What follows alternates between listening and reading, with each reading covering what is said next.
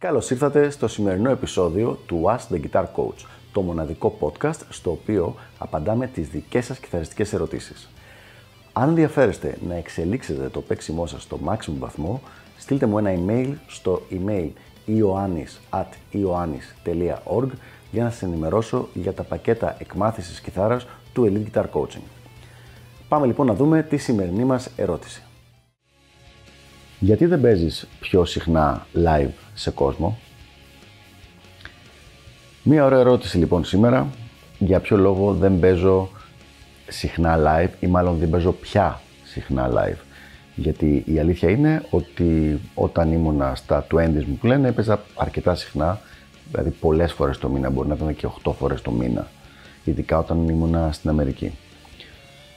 Βέβαια, η συντριπτική πλειοψηφία των live ήταν στη φλαμέγκο κιθάρα για διάφορους λόγους και οι περισσότερες εμπειρίες μου οι οποίες θα μεταφέρω είναι από αυτό το είδος μουσικής. Γιατί λοιπόν δεν παίζω πια συχνά live; Ο βασικός λόγος είναι ότι κάνω άλλα πράγματα που θεωρώ ότι δίνουν μεγαλύτερη αξία στο χρόνο μου και στη δουλειά μου.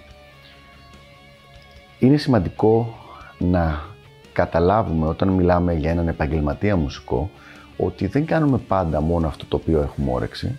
Απλά από 10 πράγματα που έχουν σχέση με τη μουσική, τα οποία με όλα είμαστε ok να τα κάνουμε, αλλά μας αρέσουν περισσότερο, άλλα λίγο λιγότερο, διαλέγουμε αυτά που έχουν το μεγαλύτερο αντίκρισμα. Όπου αντίκρισμα μπορεί να είναι κάποιες φορές το χρηματικό αντίτιμο, κάποιες άλλες φορές είναι το ενδιαφέρον του κόσμου, και γενικά αυτό που λένε στα αγγλικά ROI ή ROTI, Return on Investment, δηλαδή στον χρόνο που έχει επενδυθεί το τι παίρνουμε πίσω.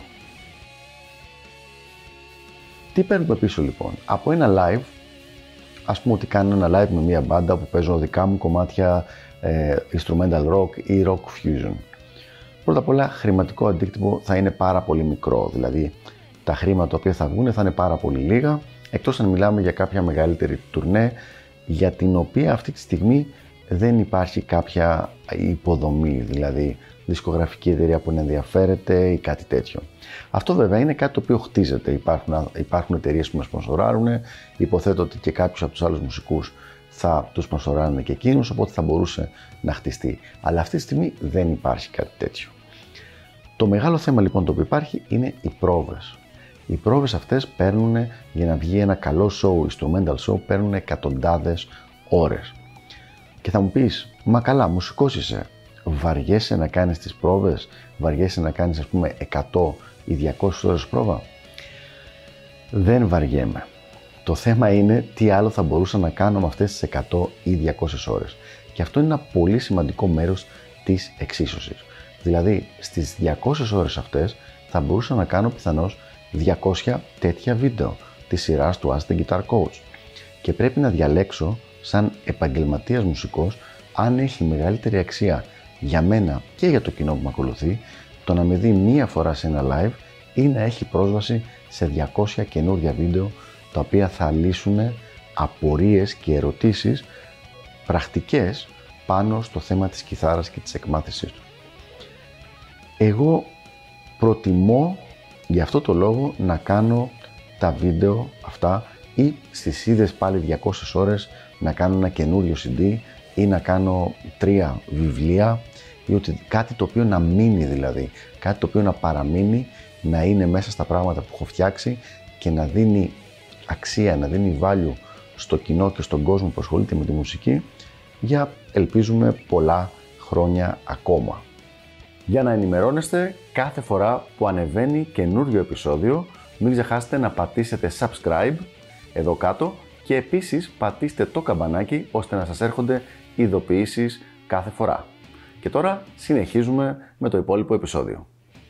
Γενικότερα λοιπόν το να ασχολούμαι με κάποια τέτοια project τα οποία παραμένουν τα θεωρώ μια καλύτερη επένδυση του προσωπικού μου και επαγγελματικού μου χρόνου δεν είναι ότι δεν μ' αρέσει να παίζω live ή το έχω βαρεθεί ή κάτι τέτοιο.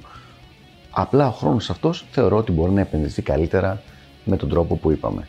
Δηλαδή, μπορεί να μου δώσει ένα έξτρα εισόδημα, πιθανώς με το να γράψω κάποια βιβλία μπορεί να έχει με μια καινούργια ηχογράφηση, με ένα καινούργιο δίσκο, να μου φέρει αρκετά περισσότερο κόσμο στα μαθήματά μου, στο κανάλι μου, ακόμα και ανθρώπους που θα αγοράσουν το δίσκο, οπότε θα είναι και εκεί ένα μικρό εισόδημα.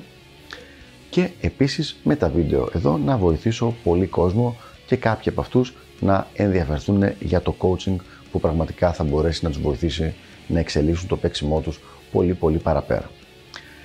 Άρα ο λόγος ουσιαστικά είναι αυτός.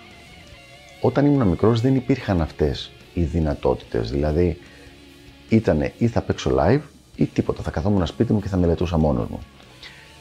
Ενώ τώρα υπάρχουν αυτές οι δυνατότητες μετά από τόσες, από δεκαετίες ουσιαστικά ενασχόλησης, επαγγελματικής ενασχόλησης με το αντικείμενο, οι οποίες μου δίνουν τη δυνατότητα να έχω αυτές τις επιλογές και αυτό είναι που διαλέγω για το συγκεκριμένο θέμα.